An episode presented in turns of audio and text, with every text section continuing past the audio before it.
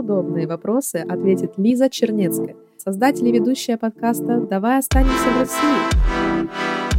Я первый раз поехала по России, когда закончила первый курс. Как по России, по нашей сексистской, такой местами грубой и непонятной, как? Хотите по автостопам? Выбирайте дальнобоев. Привет, друзья! С вами Ева Сытина, и это подкаст «Удобно о неудобном». И сегодня на мои неудобные вопросы ответит Лиза Чернецкая, журналист, создатель и ведущая подкаста «Давай останемся в России». Лиза, добрый день! Ева, привет, привет. Спасибо большое, что пришла сегодня на интервью. Твой подкаст о том, как прекрасна наша страна и насколько она недооценена в плане внутреннего туризма. Редко кто поднимает эту тему, все скорее про заграницы, про переезды, иммиграцию и так далее. В том числе и я, кстати, мой второй подкаст «Сказки иммигранта» тоже посвящен этому. Тем не менее, а что тебя навело на мысль о создании этого проекта? Я просто очень сильно люблю путешествовать. Я первый раз поехала по России, когда закончила первый курс, первую сессию сдала, и мы с друзьями хотели это как-то отметить а был кризис, в общем, за границу было ехать очень дорого, и мы решили, что будет супер, если мы поедем куда-то по России, но совершенно не знали, куда, и тогда ради прикола, знаешь, ткнули на карту и пытались найти э, города, которые, как нам кажется, на тот момент были наименее туристическими, но это было лет семь назад. И, в общем, мы решили сделать трип э, Пермь, Нижний Тагил, Екатеринбург, Челябинск. Супер, потому что я из Челябинска, похвально, очень приятно. Вот, и, в общем, когда мы его 18 лет придумывали, мы его задумывали как прикол. И мы, на самом деле, от этого ничего не, не ждали. Но когда мы туда поехали, две недели путешествовали по этим городам, оказалось, что вообще-то они интересны, вообще-то это все здорово, а, есть что посмотреть, э, это может быть интересно. В общем, как-то так путешествия меня чуть-чуть стали постепенно захватывать, и мы стали выбираться на каждый праздник еще чаще, и, в общем, как-то постепенно я стала понимать, что смотреть, какая страна есть, изучать ее, это очень важно, потому что а, когда ты в Москве, да, ты совершенно не понимаешь, как живет там Дальний Восток. Ты вообще о нем не особо думаешь, а о Сибири ты тоже не особо думаешь. И мне хотелось, чтобы у меня в голове этот пазл как-то сошелся, и поэтому я стала ездить, потому что я понимала, что э, без понимания своей страны, вот этих городов, людей, у меня даже идентичность как-то не складывается. Мне очень сложно говорить про Россию в целом, когда ты был только там в одном кусочке, например, в Москве. Ну, ну нельзя с такой территории э, вот так играть. Вот, и я стала ездить. Да, абсолютно согласна с тобой. Да. То есть, получается, у тебя никогда не было мысли переехать за границу? Вот прям переехать жить, наверное, нет. Бывают мысли о том, чтобы, знаешь, получить образование или пожить годик-два. Да, совсем переехать нет. Наверное, это такая история, ой, как бы это ни звучало, знаешь, мне кажется, во мне есть какие-то те самые духовные скрепы, которые непонятно как и чем, но все-таки заложились в мою голову. И я же журналист по образованию, ну наверное, по какому-то там образу мысли и тому подобное. И вот этот культурный код, который тебе закладывается с детства, да, там, я не знаю, через сказки, там, через те же путешествия по России, что ты видишь, как ты на это смотришь. В общем, я во всем этом росла, и мне кажется, это мне все очень близко. Я понимаю, что э, в другую культуру я не хочу, вот прям совсем окунаться, переезжать. Э, заглянуть, посмотреть, как оно еще бывает, чтобы расширить свой кругозор — Определенно да, потому что нельзя только жить в России, ну, в том плане э, быть только в России и понимать, как она должна быть, да, чтобы вообще понимать, чего ты для России хочешь, нужно в том числе выезжать за границу, смотреть, как другие люди живут и что ты в эту страну можешь привнести.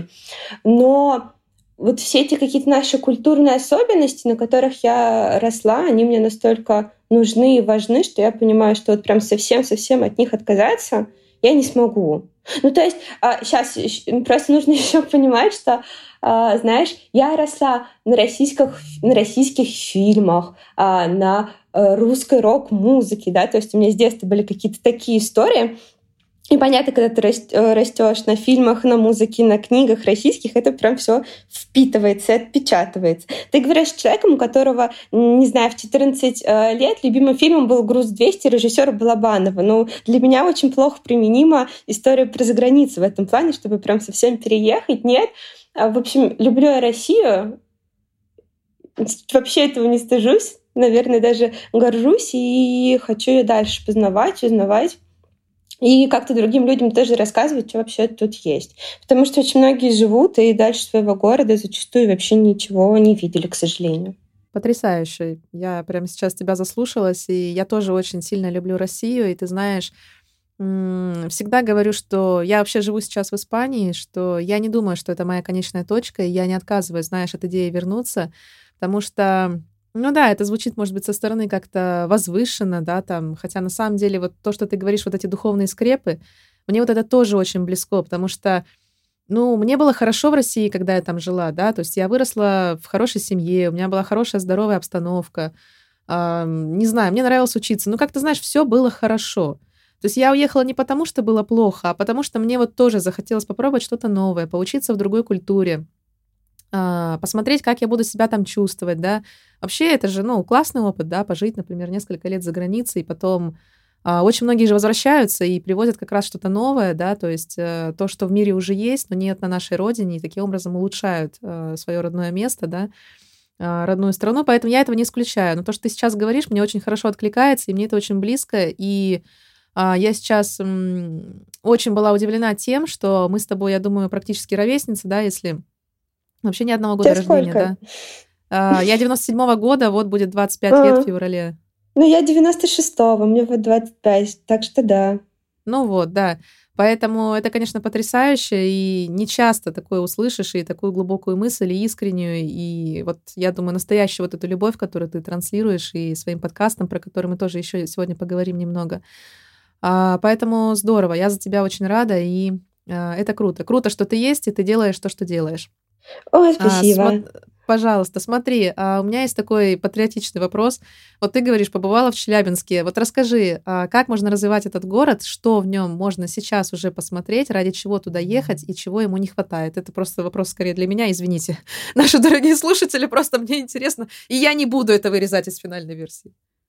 Ой, как много, давай это разобьем постепенно. Что там было первое? Ну, почему, во-первых, не так? Почему поехала, понятно, потому что ты выбирала такие, как бы, самые, не знаю, стереотипные, что ли, места, типа там суровый Челябинск, все такое, Урал. Э, что тебе там понравилось э, и ради чего туда вообще стоит ехать? Я знаешь, как тебе на это скажу? Мне кажется, каждый сам для себя выбирает, ради чего ему нужно куда-то ехать. И это даже, ну, не обязательно Челябинск, это применимо абсолютно к любому месту. Потому что можно же как приехать, да?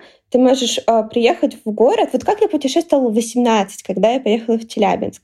Мы с друзьями просто гоняли по городам. Мы были юные, веселые. Мы просто ходили по улицам, там, я не знаю, смотрели на памятники. Может быть, заглядывали в Википедию, открывали TripAdvisor, топ-5 каких-нибудь, да, там, главных мест Челябинска или что-нибудь mm-hmm. такое.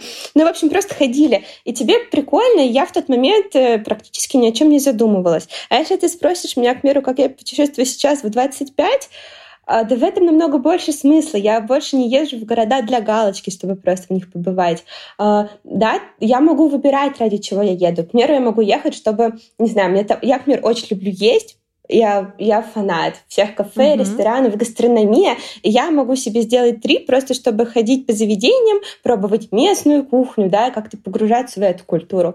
А, либо я люблю промышленный туризм. И я могу приехать... Э, вот недавно, на прошлой неделе, я ездила в Нарафаминск, э, город в Подмосковье mm-hmm. только для того, чтобы сгонять на экскурсию на заброшенную шелковую фабрику, потому что мне интересно, как раньше там изготавливали ткани, да, какие там, э, как это все происходило и тому подобное. Я в Самару дважды ездила, чтобы побывать на разных э, промышленных производствах. Кто-то любит сохранение культурного наследия, и он поедет в какой-нибудь регион, чтобы, я не знаю, кладбище чистить, церковь какую-нибудь восстанавливать, да, или как там Сорфест, когда они дома восстанавливают, чтобы вот этим заняться. Короче, mm-hmm. я к тому, что этих активностей очень много, и, наверное, человек изнутри сам понимает и ищет, ради чего он туда едет. И вообще, мне кажется, это очень важно, чтобы у твоего путешествия была какая-то цель.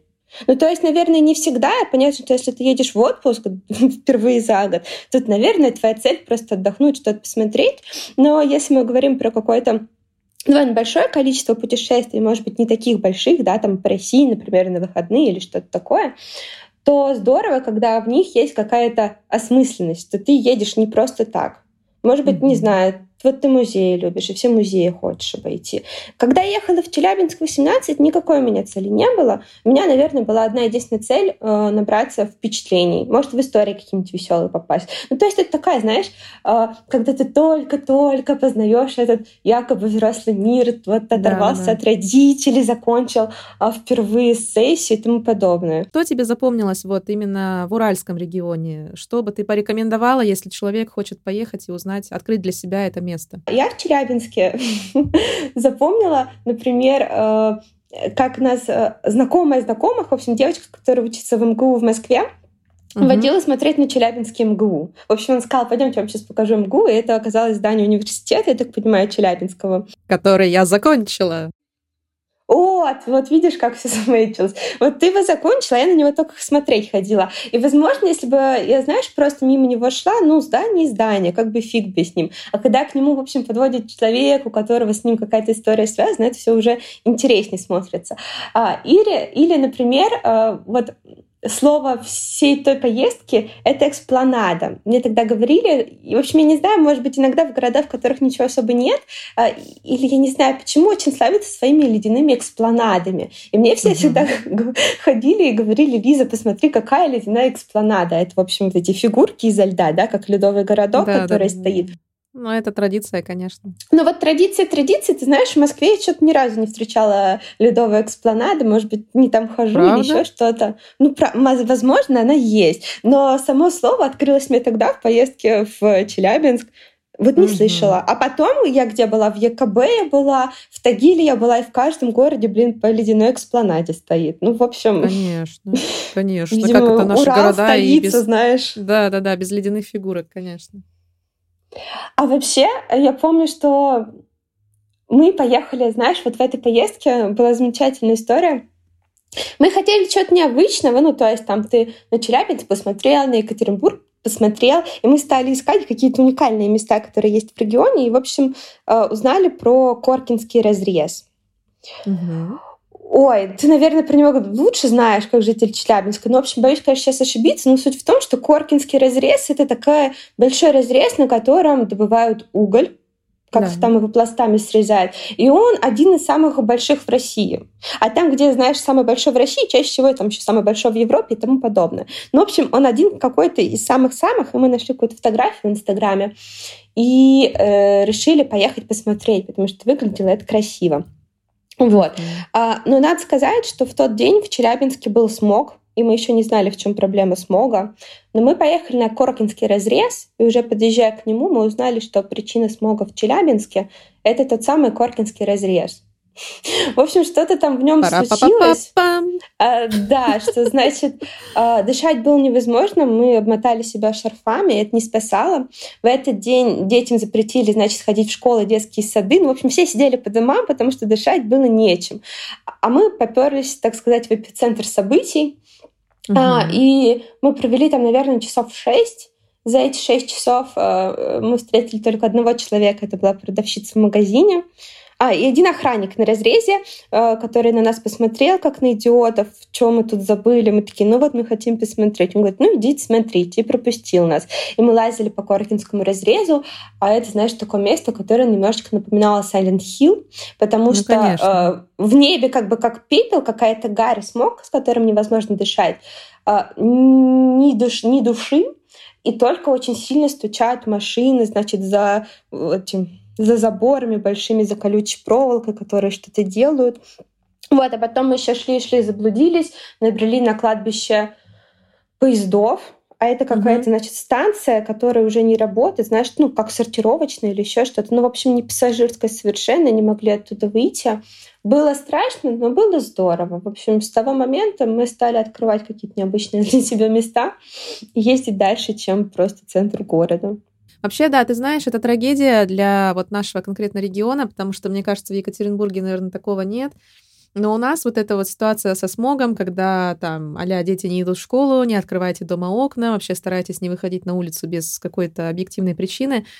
Это такая местная трагедия, экологическая катастрофа, в которой вот э, мы живем. И я тебе так скажу, потому что вы приезжие, скажем так, да, в этот регион были, а, вам, скорее всего, конечно, было очень тяжело дышать. А, я это говорю потому, что ко мне тоже, когда я еще жила в Челябинске, ко мне, конечно, приезжали там ну, друзья с каких-то других регионов или даже из-за границы. И вот когда начиналась эта тема, то есть у них там мгновенно, знаешь, как бы аллергическая реакция глаза, там начинает течь с носа, першит горло. То есть, ну, как бы им очень трудно это выносить, просто потому что у них, слава богу, такого нет. А я, то есть, мне абсолютно все равно, у меня нет никаких аллергий, вообще их, в принципе, нет, к счастью. И, то есть, как бы мы там живем, те, кто там родился и очень долгое время уже живет, то есть мы к этому, к сожалению, уже привычные.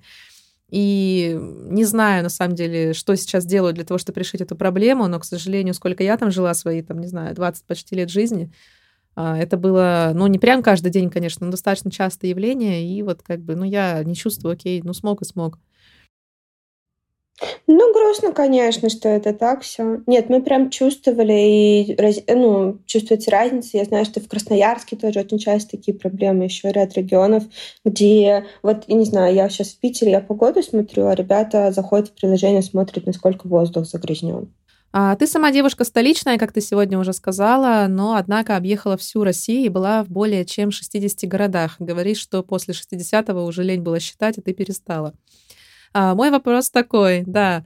А, вопрос такой, Москва и, все, и вся остальная Россия — это все таки две разные страны? То есть это прям реально разные планеты? Ну, слушай, это как посмотреть. Вот, э, с одной стороны, конечно, глупо отрицать, что развитость Москвы, да, и там каких-то малых городов России, ну, даже близко не стояла. С другой стороны, мы все-таки одна страна, и как бы Россию там за, ну, за границей, в том числе ее же идентифицируют там именно по Москве, ну, может быть, еще по Санкт-Петербургу. Поэтому в этом плане, ну, Москва отражение столицы. А, разница большая, это правда. Mm-hmm. Хотелось бы, конечно, чтобы, э, может быть, вот этот разрыв, да, он был не таким большим, но, честно говоря, я тут не знаю, насколько это реально с учетом наших масштабов. Э, и количество городов, которые у нас есть. С другой стороны, знаешь, у меня есть большое количество друзей, которые живут не в Москве, и Москву, например, вообще не любят. Или любят, но приезжать сюда совершенно не хотят и прекрасно живут у себя в городах. Любят на расстоянии, да? Вот, и очень, ну, правда, очень многие остаются, но это здорово, это же тоже показатель, что тебе комфортно в городе, в котором ты живешь. Ну, фиг с ней с этой столицей. Вот, поэтому не знаю, у нас очень многие города-миллионники классные. Я иногда задумываюсь о том, где бы я могла жить, а, кроме Москвы. Но вот сейчас я в Санкт-Петербурге, так это, полуживу, последний год живу.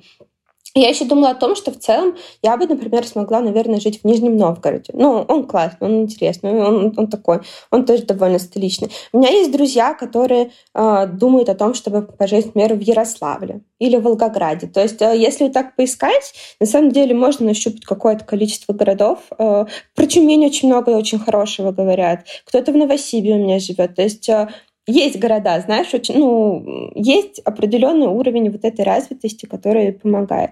Мы, да, конечно, разные, но мне нравится думать о том, что это все Россия. Просто Россия разная.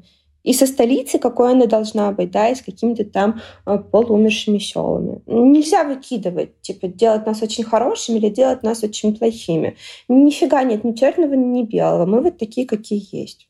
Как ты считаешь, что нужно регионам, чтобы там был такой же приличный уровень жизни, как в столице? Ну, в столице я имею в виду, по крайней мере, в самой Москве. Уф, уф, уф. Вот прям как в столице. Ты знаешь, мне кажется, что тут э, должен быть определенный баланс. Я буду говорить, наверное, знаешь, вот именно с точки зрения путешествий, туризма. Угу. Очень часто говорят о том, что вот э, надо развивать туристический сектор, чтобы к нам приехали туристы, оставили денег, мы на эти деньги, значит, развивались. Э, но я считаю, что тут 50 на 50 должно быть. С одной стороны, конечно, здорово, когда э, да, город облагораживается или что-то в нем происходит, чтобы туда приехали туристы. С другой стороны, я считаю, что в первую очередь город нужно делать для горожан, которые там живут и давать возможности Конечно. горожанам э, делать какие-то свои проекты, открывать бизнесы, да, и тому подобное, э, которые им будут давать это поле для развития. Короче, мне кажется, что нужно э, какой-то малый и средний бизнес спонсировать и развивать определенные низовые инициативы, давая горожанам помощь и полномочия, которые им необходимы. Потому что если самому горожанину будет в городе хорошо, красиво, комфортно, и он будет что-то делать, а люди так или иначе сами потом туда притянутся. Да? Они туда поедут, они захотят посмотреть на то, а как работает общественное пространство, что открыли, а какие новые заведения появились, да, ну и тому угу. подобное. Поэтому мне кажется, что, ну, в первую очередь, там, ну, в общем, не нужно просто звать на туризм и делать что-то для туристов. Нет, нифига. Делайте в первую очередь для людей, которые там живут. Это, конечно, знаешь, ну, это не универсальный рецепт для того, чтобы мы сейчас все стали как Москва, это разное вливание денег. Но, в общем, нужно, мне кажется, как-то так экономику в нашей стране ориентировать внутрь городов, чтобы в том числе многие финансы, которые э, вроде как создают регион, они же потом все равно уходят в Москву или в какие-то другие города, потому что собственники, которые есть, ну, ну и вот это все, да, они столичные. А вот хочется, чтобы деньги, которые э, регион производит, они оставались внутри региона. Угу. То есть ты считаешь, что каждый регион в России он вот может сам себя как бы содержать, если не отдавать такую огромную часть на Москву и на Петербург? Нет, я не думаю, что... Слушай, мне кажется, регионы очень разные. Э, не уверена, что каждый. Э, тут, блин, ну правда, у нас есть какой-нибудь, не знаю, север, да, угу. с вечной мерзлотой и какие-нибудь совершенно какие-нибудь города за полярным кругом или совершенно не туристические места, которые там, не знаю, живут за счет, э, ну, не знаю, может быть, это моногорода, у них свои производства, ну и тому подобное. Когда ты сидишь на Камчатке полтора месяца, выясняется, что тебе совершенно неинтересно, что там происходит в Москве.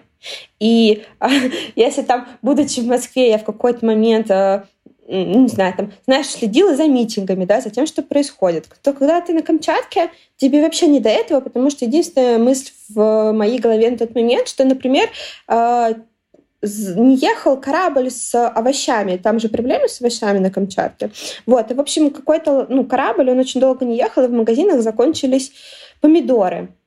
Uh-huh. И огурцы были какие-то типа 300 рублей кило. И вот ты сидишь, только думаешь о том, что, блин, помидоров нет, и огурцы очень дорогие. А что происходит во всем остальном мире, тебя в этот момент совершенно не колышет. И я как-то, uh-huh. как ну, и когда я себя поймала на эту мысль, что, блин, у меня тут свои какие-то совершенно проблемы, интересы, и я подумала, что, ё-моё, это же я тут все полтора месяца нахожусь, ну и, и вообще как-то довольно сильно все равно, знаешь, там у меня все друзья в Москве и тому подобное связаны, в общем, с внешним миром, с так называемым материком. А когда человек, например, всю жизнь тут живет и в Москве ни разу не был, какая ему нафиг разница, что там в Москве происходит? Ну, ну да, никакой. кто там президент, да, и кого там садят. Вообще, ну садят. ты абсолютно, да, ты живешь в совершенно другом мире. И вот мне кажется, что регион это тоже, знаешь, во многом такие отдельные мирки, когда ты понимаешь, что хорошо, что плохо у себя, но совершенно ничего не понимаешь про соседей. Конечно, есть исключения, да, но мне кажется, что вот с этим мы в целом могли бы все поработать.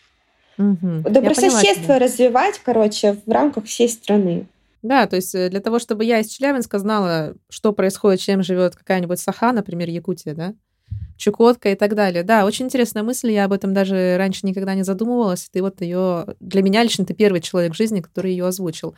Хорошо, спасибо. Смотри, а я вот хочу остановиться на одной мысли, которую ты сказала до этого. Ты говоришь, что ты проехала, ну, наверное, это можно сказать, пол России, да, вот автостопом практически, большую часть. Ну, слушай, 7 тысяч километров. Ну вот, да, это прилично. Вопрос такой, как это сделать безопасно девушке? Был ли с тобой еще кто-то? Это первый вопрос. И второй, который еще хочу обсудить в сегодняшнем нашем интервью, это что ты скажешь про систему коммуникации по нашей стране? Насколько я знаю, очень неудобно по ней как бы путешествовать. Но на машине окей, но гигантские расстояния, как бы я имею в виду самостоятельно на машине.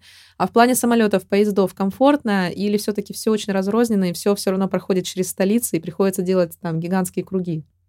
Слушай, ну давай начнем с системы коммуникации с последнего. Угу опять-таки, где города большие, там все замечательно, да. А, вообще, когда я ехала на Байкал пять лет назад, я ехала туда в плацкарте с аварийным окном, которое не открывалось, и одной зарядкой, которая была у туалета. Мне нужно было сидеть типа по 4 часа на мусорке около туалета, чтобы зарядить телефон. Вот. вот. И в целом, и в целом, на самом деле, тогда я была счастлива. Если сейчас э, зайти в наши вагоны, то все, конечно, изменилось, и мои дети уже никогда не узнают, что такое сидеть в этом плацкарте на мусорке, заряжать телефон. И, mm-hmm. с одной стороны, это очень круто, потому что я, правда, вижу, как на глазах там РЖД меняются, у нас появляются новые составы, когда у нас появилась победа, да, и тому подобное. То есть возможности, они, конечно, ну, их все больше и больше. А с другой стороны, все равно у нас есть места, до которых сложно добраться, до маленьких городов, э, да, там, где автобус ходит, не знаю, раз в день по какому-нибудь дурацкому расписанию, и стыковки делать непросто. Не часто я стал сталкивалась с таким, что когда мне нужно было ехать, доехать на общественном транспорте на каких-то не самых популярных и довольно мало населенных пунктов, это было сделать проблематично. А, то, что все идет через Москву, это тоже, правда, мне кажется, есть определенная в этом проблема – Потому что, ну вот даже смотри, вот сейчас я живя в Санкт-Петербурге, а, понимаю, что большее количество удобных рейсов идут из Москвы. Сначала надо добраться до Москвы, да. а тут уже лететь или ехать куда ты там хочешь. Вот. Ну, а это я еще рядышком живу. Да, то есть, например, я тебя почему спросила, да, потому что я, например, из Челябинска, условно, в Якутию или на Камчатку я не могу улететь. То есть мне нужно лететь в Москву, и потом, дай бог, оттуда будет какой-то рейс, и то это не каждый день, это надо как-то его выловить. С этим остается проблема, но мне кажется, что это все развивается в каком-то своем темпе. Я не буду говорить быстро это или медленно. Хорошо, что он есть. Давай так. Uh-huh, uh-huh. Вот. Ну и в любом случае, мне кажется, особенно последние годы пандемии, да все, конечно, об этом говорят, что вот пандемия, теперь мы развиваем внутренний туризм. Но мне кажется, что в целом, да, э, это все понимают, и этот вектор, он все равно намечен, и ближайшие там ну, 5 лет, может, 10 и дальше это все будет только развиваться. Поэтому небольшими шажочками, небольшими шажочками, но я надеюсь, что все станет лучше в плане передвижения у нас. Mm-hmm. Ну, на самом деле, если тебе надо, мне кажется, ты доедешь. Есть же тот же Блаблакар, еще какие-то вариации, да. С Челябинска на Камчатку на Блаблакаре. Ребят, кто со мной будет выезжать, а? Я надеюсь, что-нибудь у нас, конечно, построят. А, я, я знаешь, почему я тебе говорю, что все хорошо? Я, ну вот, да, я понимаю, почему. Потому что я привилегированный житель столицы. который, ну, вот, типа, доехал до, до аэропорта из дома, вот, понимаешь, доехал за полчаса до аэропорта и улетел, куда ему нужно. Я согласна. А вот э, если ты живешь подальше, то с этим, конечно, у нас все сложнее. А по поводу автостопа, я тебе скажу так. Сейчас я так уже не езжу честно. И не езжу я как раз потому, что я, в общем, наверное, с 18 до 22 где-то очень много гоняла автостопом, прям почти каждое мое путешествие, но так или иначе, я обязательно туда внедряла автостоп, да. Ну вот как, как, как по России, по нашей сексистской такой местами грубой и непонятной, как?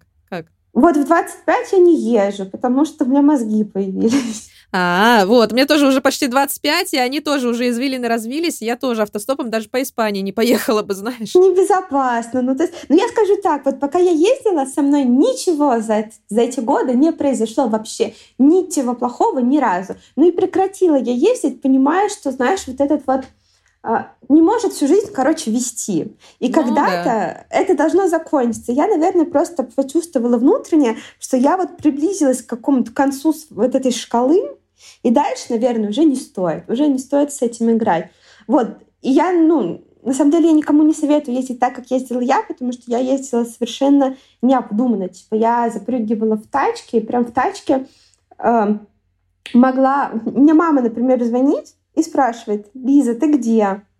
а, а mm-hmm. я с Байкала еду. А я не хочу ей говорить, что я еду автостопом, потому что, ну, ругаться будет, переживать. Ну, я ей говорю, да все нормально, я там на Байкале тусую. И на самом деле это безумно тупо, потому что водитель, который это слышит, он что слышит? Что дочь говорит неверную локацию, там, условно говоря, в ближайшие пару дней ее никто нигде искать не будет, потому что она сказала, что она на Байкале. А она нифига не на Байкале, она где-то под Новосибирском сейчас едет. Это супер небезопасно, да, я не фотографировала номера, не отсылала их друзьям, нифига этого не делала. Э, но Ужас. это не надо. Да, мне просто повезло по жизни в какой-то момент. А, но вообще не надо так делать. И на самом деле последние годы я когда путешествовала автостопом, я это же старалась делать с друзьями-мальчиками, чтобы было mm-hmm. спокойнее. Ну, Но, конечно, да.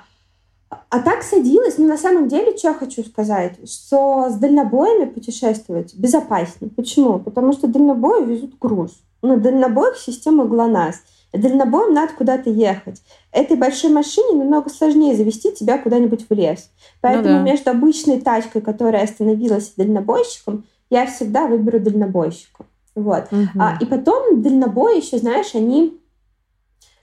А, во-первых, а, мне кажется, они проходят несколько стадий. Вот все, все дальнобои, которых я видела, они, знаешь, такие, мне кажется, очень типичные карикатурные мужики, такие э, с пивным пузиком, какие-нибудь лысоватые, с футболкой, где будет голая баба с большими сиськами, что-нибудь такое написано, или с волком, это все правда? знаешь, на всю спину. Да, да, это абсолютно все правда. Потрясающе. Вот я именно с такими ездила. И тут какая история? Вот ты к ним садишься, и на самом деле а, я хочу сказать, что они классные мужики, они добрые мужики. Ну, то есть они тебя сначала подбирают, знаешь, не с какой-то там целью, а сейчас я тебя совращу или там что-нибудь mm-hmm. изнасилую или что-нибудь такое. Нет, они тебя сначала подсаживают, им с тобой интересно. А какие-то дальнобои меня брали, чтобы я с ними разговаривала, чтобы им было не скучно ехать. Типа у одного радио сломалось, другой, ну, засыпал, ему нужен был собеседник, да. И, mm-hmm. А за счет того, что в дальнобойщиках довольно много простых парней, Возможно, ребят без высшего образования, ребят, которые только сходили в армию, куда и пошли в дальнобойщиков.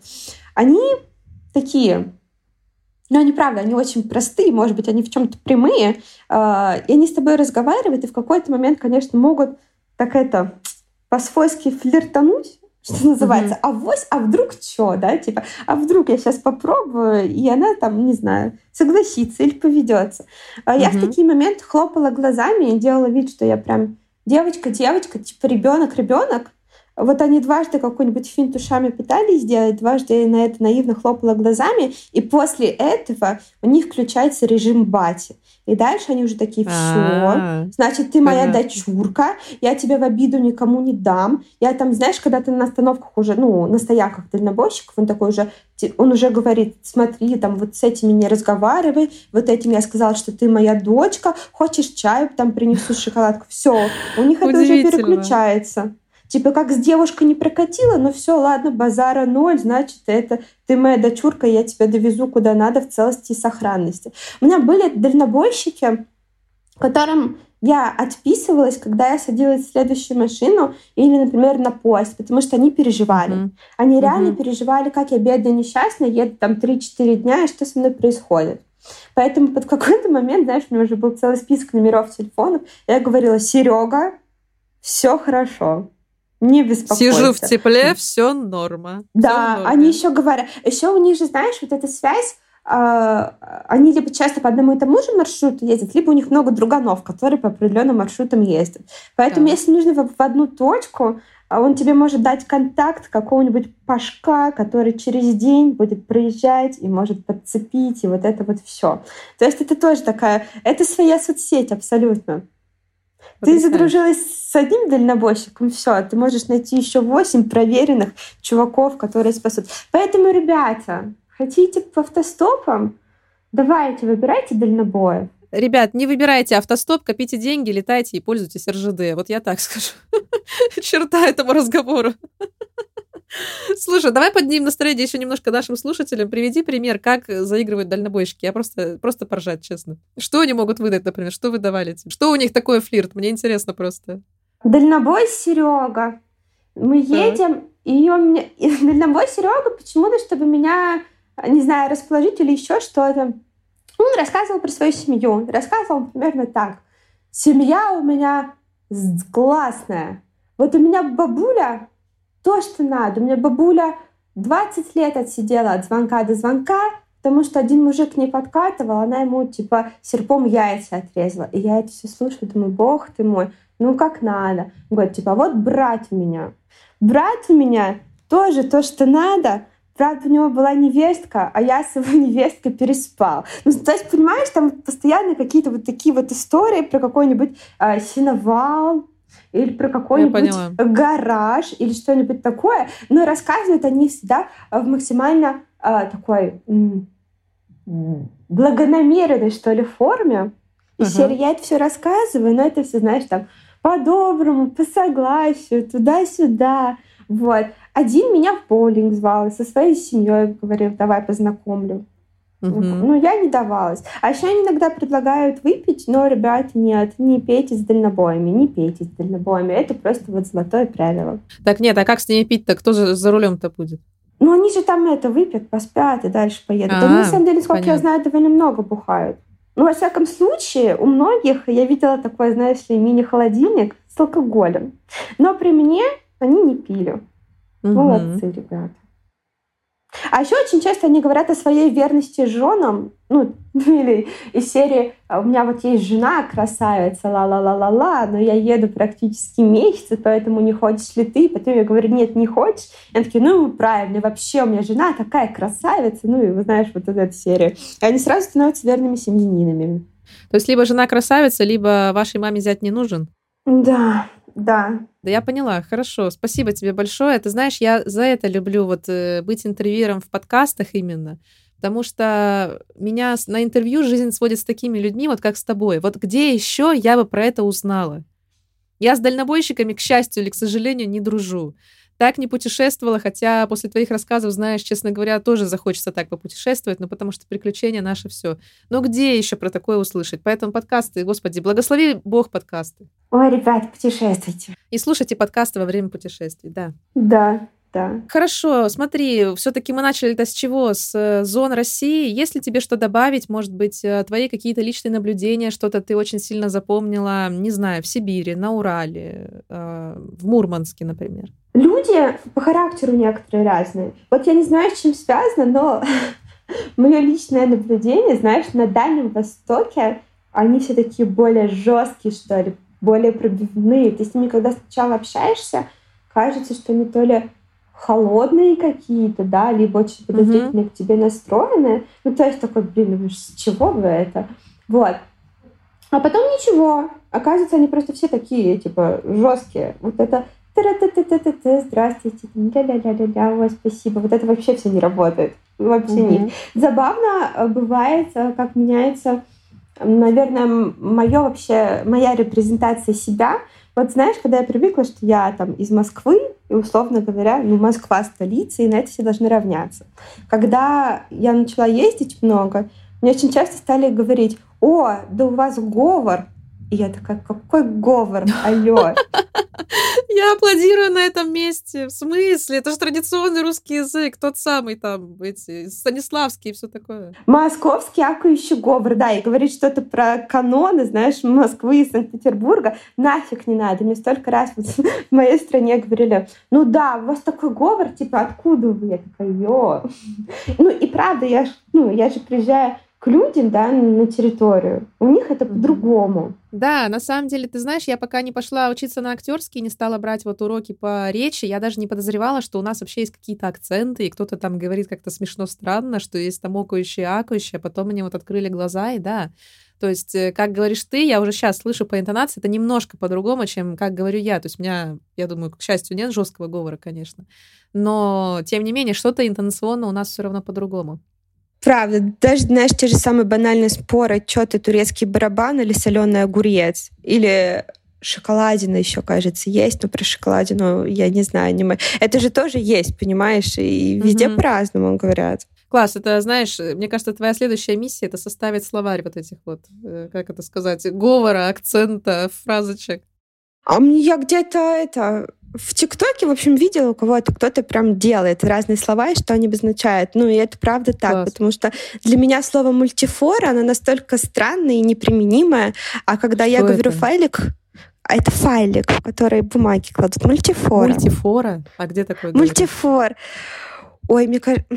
Слушай, я не помню, но где-то, мне кажется, почему мне почему-то казалось, что это что-то такое, типа, около сибирское как раз. А может... Друзья, если вы знаете, что такое мультифора, Отпишитесь, нам будет интересно. Хорошо, а смотри, у меня есть еще один вопрос. Ты также работаешь в некоммерческой организации Центр молодежного туризма. Вот что это за организация, как ты туда попала и что уже успела там сделать? Ой, это самая замечательная организация на свете. Правда, я очень люблю. Я вот сейчас сказала, я прям в улыбке расплылась. Я чувствую, как я в улыбке расплылась, потому что если очень коротко, то мы занимаемся тем, что создаем различные мероприятия или проекты как офлайн, так или онлайн, которые а, помогают внутреннему туризму в России развиваться. Мне просто эта миссия сама очень сильно откликается, вот, поэтому я с такой большой любовью об этом всем говорю. Попала я туда, знаешь как? Когда у меня была моя первая работа, я работала спортивным фотографом. В общем, я работала фотографом и довольно много ездила по России в командировки. И пока я ездила в эти командировки, мне как раз в том числе э, стали нравиться путешествия, стала думать, ого, какой у нас мир разный, там города разные и тому подобное. Но где-то два с половиной-три года я отработала фотографом, мне уже стало скучновато, и я решила, все, мне нужно выбирать такую работу, которая не будет мешать мне путешествовать. Чтобы вот можно было путешествовать и путешествовать не раз там в год в отпуск, а вот постоянно. И сначала я пошла, стажировалась в National Geographic Traveler, чуть-чуть посмэмила, а потом нашла интересно. вакансию в Центре молодежного туризма. Вот. А, ну и пришла к ребятам. Вот, я пришла туда на позицию СММщика. Пять лет прошло. Угу. А, в общем, все пять лет я с ними. А, что мы делаем? У нас есть а, несколько проектов основных в которые, ну, например, у нас есть проект «Ночь над Волгой», и мы занимаемся тем, что развиваем туризм. Вообще мы развиваем регион Волги, потому что, блин, Волга — это такая большая, красивая река, на ней много городов, а об этой территории тоже мало кто говорит, знаешь, как о какой-то единой дестинации. И мы, например, приезжаем в города на Волге, в разные, проводим там различные мероприятия, форумы, фестивали, делаем угу. всякие экскур экскурсии или экспедиции. Uh, у нас есть проект uh, Культурный патруль. А это волонтерский, волонтерский проект, который занимается сохранением культурного наследия в разных городах России. И ребята э, у себя в городах там тоже проводят, например, э, не знаю, всякие мероприятия, на которых рассказывают, почему сохранить культурное наследие это важно. Или ребята выезжают в волонтерские поездки, в которых э, занимаются как раз там реставрацией, сохранением этого культурного наследия. Мы организовываем всякие экспедиции. Например, э, в прошлом году мы ездили в Мурманск, на Кольский полуостров, смотреть северное сияние. Вау. Вот, составляем разные маршруты по России. А для чего все это делается? Чтобы люди Россию открыли, на нее посмотрели, узнали, что там есть. Ну, и в том числе, чтобы э, ты... Ну, и в том числе наши проекты помогают составить, знаешь, какие-то собственные маршруты, если ты хочешь поехать в одиночку. Вот ты хочешь на Кольский поехать, да, в одиночку, угу. а ты ничего про Кольский не знаешь. И тебе страшно, может быть, и непонятно. Сейчас, конечно, туда уже довольно много экскурсионных туров и вот этого всего гоняет. А, но, например, ты хочешь сам себе маршрут составить, ты там, например, на сайт можешь зайти, на сайт маршрута, маршрута России, и посмотреть, какой маршрут по Кольскому полуострову есть. А мы там уже советуем, что посмотреть, куда сходить, где жить, ну и тому подобное. Угу. В общем, все наши проекты, я бы сказала, это такая, знаешь, э, смесь наполовину мы тебя окунаем как туриста, и ты узнаешь про новые места и территории, что там делать. А вторая половина, она, наверное, нацелена на людей, которые на этой территории живут, потому что мы их в том числе поддерживаем, поддерживаем развитие их проектов и, в общем, всячески настроены на то, э, чтобы люди на территории оставались, не уезжали, а оставались, любили ее и развивали ее. Вот. Как здорово. Так что желаю вам большой удачи. Это правда. Я уже об этом говорила сегодня, да, что ты, в частности, и твоя организация, да, я могу так сказать, потому что ты ее часть, а, вы делаете огромное дело, чего не делает, к сожалению, ни наше правительство, да, ни местное, ни всероссийское. А, поэтому это, конечно, большая работа, и вы огромные молодцы. Да. Я вот думала недавно, условно говоря, кто там наши прямые конкуренты или что-то такое, и ну вот сколько, я вот пять лет, да, в тревеле, и я до сих пор не могу сказать, придумать вообще, не знаю, никаких других ребят, которые бы целенаправленно делали мероприятия, которые нацелены на вот познание России, ее развитие. Есть ОРГО программы, но они, наверное, более, знаешь, такие углубленные. Ну, они mm-hmm. там больше там про историю, вот это все. А именно про путешествия, про развитие, вот мы одни такие. И здорово, в общем, и приходите все в наши проекты, смотрите, участвуйте, потому что путешествие — это действительно классно, а еще более прекрасно, когда у тебя есть в этом плане единомышленники. Хорошо, давай вернемся к теме твоего подкаста. Еще не совсем я спросила все, что хотела. А, скажи, пожалуйста, с кем ты в основном там общаешься? А что, может быть, тебе удалось изменить благодаря подкасту, или что изменилось? Может быть, приходит какой-то фидбэк? А, кто твоя аудитория? То есть в целом вот расскажи про свой проект, потому что мне, как коллеги по цеху, это, конечно, интересно, но и в принципе, потому что я думаю, подкаст на такую тему, он уникальный. Я, по крайней мере, не видела второго такого, да, каких-то похожих проектов. Поэтому расскажи, пожалуйста, как тебе пришла идея, как ты стала подкастером? Я когда начинала делать «Давай останемся в России», его первый сезон, у меня, знаешь, была такая цель бороться со стереотипами. А, два самых главных стереотипа, которые я встречала обычно про регионы, что «Ой, да что там делать? Там неинтересно, нафига туда ехать?» А второе — это «Ой, а как там вообще люди живут? Да ну оттуда нужно быстрее уехать в другие города». Ну, то есть угу. это про то, что люди не видят э, ни какой-то туристической привлекательности, да, ни привлекательности для жизни.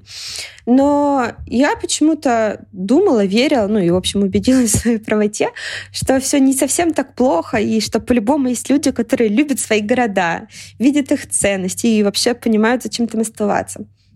А когда вокруг всякие гадости говорят, э, хочется найти поддержку, да, и, в общем, Весь мой первый сезон был, наверное, такой, что ли, про поддержку, в том числе для себя, для меня, для того, чтобы э, я поняла, что я не одна так мыслю. Вот про вот этот угу. поиск единомышленников.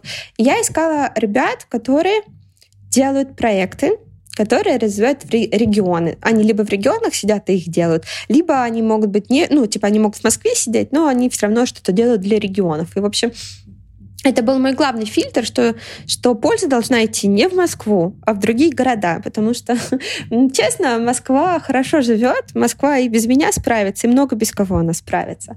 Вот. А в регионах часто есть какая-то нехватка активных mm-hmm. ребят, там кадров и тому подобное. Поэтому у меня было 12 гостей. Это были очень разные гости. Но все их объединяло именно то, что они вот любят место, в котором они живут. И они готовы о нем рассказывать, они готовы для него что-то делать, они хотят развиваться вместе с ним. И это, конечно, очень круто. Они меня в этом плане очень вдохновляли.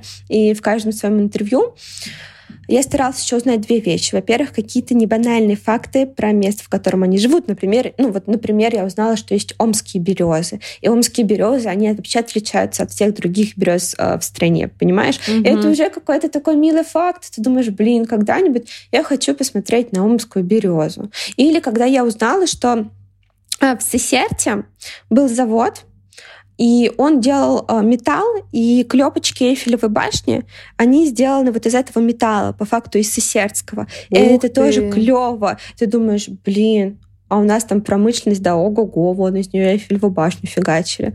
Вот, и какие-то такие маленькие-маленькие вещи собираешь, э, которые совершенно не связаны с какими-то историческими фактами, да, или заунывными датами, а вот просто что-то угу. очень человеческое. И сразу думаешь о том, что, хм, а может быть, туда стоит когда-нибудь съездить, и будет здорово. Ну и во-вторых, я всегда спрашивала ребят про то, как они свой проект начали делать, про становление. Это как раз специально для тех, кто, например, хочет делать что-то свое, но боится. Вот. Угу. И я показывала через выпуски, что, ребят, все боятся, и могут все даже заложать. Но ну, ты раз заложаешь, два заложаешь, а на третий получится. Поэтому, если тебе хочется делать, делай. Вот просто делай. Вот. А ко второму сезону я в какой-то момент поняла, что, знаешь, условно с людьми я наговорилась, да, какой-то там а, заряд получила от них импульс. И дальше проснулось мое журналистское нутро, которое угу. чуть-чуть спало, до этого молчало. И я подумала, что я хочу больше поисследовать, больше позаниматься какими-то территориями копнуть вглубь, общаться не с одним человеком на одну тему, а одну тему осветить с разных сторон, собрать разные точки зрения. И второй сезон, когда я начала делать, это получилась совершенно другая работа. Я поехала в немецкий национальный район. Кто не знает, немецкий район Ой, это значит, кажется, 12 сел в Алтайском крае, практически на границе с Казахстаном. И это немецкий район, потому что в одно время туда выселили всех немцев, которые жили в России. Вот, угу. ну, а, э, еще как бы основное, когда началась война, ну и до войны тоже. И получилось, что они там долгое время жили, им нельзя было с этой территории уезжать, и, соответственно, за счет того, что ты очень компактно, большим количеством населения проживаешь, у тебя формируется своя культура. И вот это место, например, где люди до сих пор говорят на немецком языке, где у них вывески на двух языках, где у них э, герб, может быть, да, там на русском и на немецком, где дети э, с этих детского сада разговаривают на немецком языке, языке, ну и тому подобное, то есть где сохраняется очень большой пласт культуры. И это интересно, потому что, с одной стороны, в России, и это Россия, и это абсолютно точно Россия, а с другой стороны, ну, вот такой большой, э, такая культурная особенность. Вот, и сейчас... Вот, и сейчас мне в большей степени хочется находить такие необычные места и рассказывать о них, потому что они есть. Просто о них недостаточно говорят. И я своей какой-то целью вижу как раз их находить и эти темы поднимать. Потому что на mm-hmm. самом деле, а, если вот прям потом потом в них сидеть, копаться и разбираться, это не что-то да, далекое, это то, что переплетается с историей практически каждого. Я вот начала делать историю это про немцев. И сначала думала, ой, как это далеко, это, это, это, это. А потом среди моих знакомых оказались а, российские немцы, да, и просто потом люди писали, Лиза, спасибо, вот об этом никто не говорил, а это важно. И потом, когда я стала всю эту историю расплетать, я поняла, на самом деле, как много трагедий, когда а, людей снимали а, там с их домов, да, из их городов, где они жили, жили, жили, им на, за ночь нужно было собраться и, условно говоря, уехать вообще в другую часть России, навсегда покинуть свой дом и больше сюда никогда не вернуться и начинать всю свою жизнь, всю свою жизнь заново. Ну, в общем, много таких историй. Я сейчас хочу на них акцентироваться в своем подкасте, чтобы вот раскрывать, как оно есть, и что в России у нас есть. Просто знаешь что? Ой, по России, если путешествуют, по ней же путешествуют по самым популярным точкам. Я не говорю, что это плохо. Это вполне логично и хорошо, да? Угу. Но мне хочется большего. Ну, потому, ну вот важно это, потому что не только, Конечно. не знаю, на Камчатку съездить, на Байкал посмотреть, на Эльбрус забраться. Это все круто. Но в какой-то момент, когда ты это все делаешь, вот, да, там те же 60 городов, когда я на все такое условное вау посмотрела, о которых, ну, большинство знают, они на слуху, хочется заземлиться, хочется остановиться и посмотреть вокруг себя, а что есть еще. И интерес в том, что на самом деле практически в каждом городе какой-то интерес, он есть. Там есть что-то уникальное, у него своя история. Просто э, сложность в том, то, что ее нужно найти, ее нужно раскопать, нужно с людьми пообщаться. Да, это уже такой момент, когда ты едешь не за вау эмоциями, когда вау, какой город красивый, или вау, какая природа необыкновенная, а когда ты уже смотришь на определенную локальную идентичность. Когда ты едешь с какой-то миссией, да, и ты рад ею делиться. Да, да, нужно просто, наверное, нам всем в этом мире нужно быть немножечко любопытными. Да. Вот.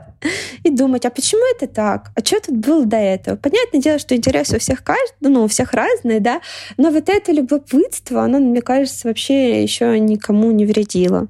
Особенно, когда это любопытство касается твоей страны. Друзья, э, все ссылки на подкаст Лизы, конечно же, будут в описании к этому эпизоду. Пожалуйста, переходите, обязательно слушайте. Я от всей души вам рекомендую. И даже добавить нечего. Я думаю, что вы все слышали, почему нужно поддержать этот уникальный проект, почему он настолько уникален, а, чем он интересен. И добро пожаловать. И действительно, давайте будем любить то место, где мы родились, где мы выросли, потому что второго такого нет и не будет. Куда бы мы ни переехали, мы все равно везем с собой частичку своей родины и своей культуры туда. А мой последний вопрос на сегодня — это твой топ-5 мест в России, которые должен посетить каждый, и не только россияне. Возможно, какие-то, как ты сказала, не самые банальные туристические, а что-то ты вот посоветуешь уникальное нам. Топ-5 мест. Сейчас, сейчас подумаем. Знаешь, он будет супер субъективен и ассоциир... ну, наверное, и основываться будет просто на моих каких-то а, теплых воспоминаниях. Хорошо. Да? А, а, так, Поехали. Первое это будет Петропавловск-Камчатский, набережная Петропавловск-Камчатского. Сам город может быть не очень красивый, он вообще, честно говоря, знаешь, похож на Москву времен Лужковской застройки. То есть там очень много рекламы, угу. какой-то странной архитектуры и тому подобное. Но, ребята, во-первых, вы, блин, смотрите, а у вас вулканы. Вы можете увидеть три вулкана, да, и рядом да еще у вас океан. Конечно.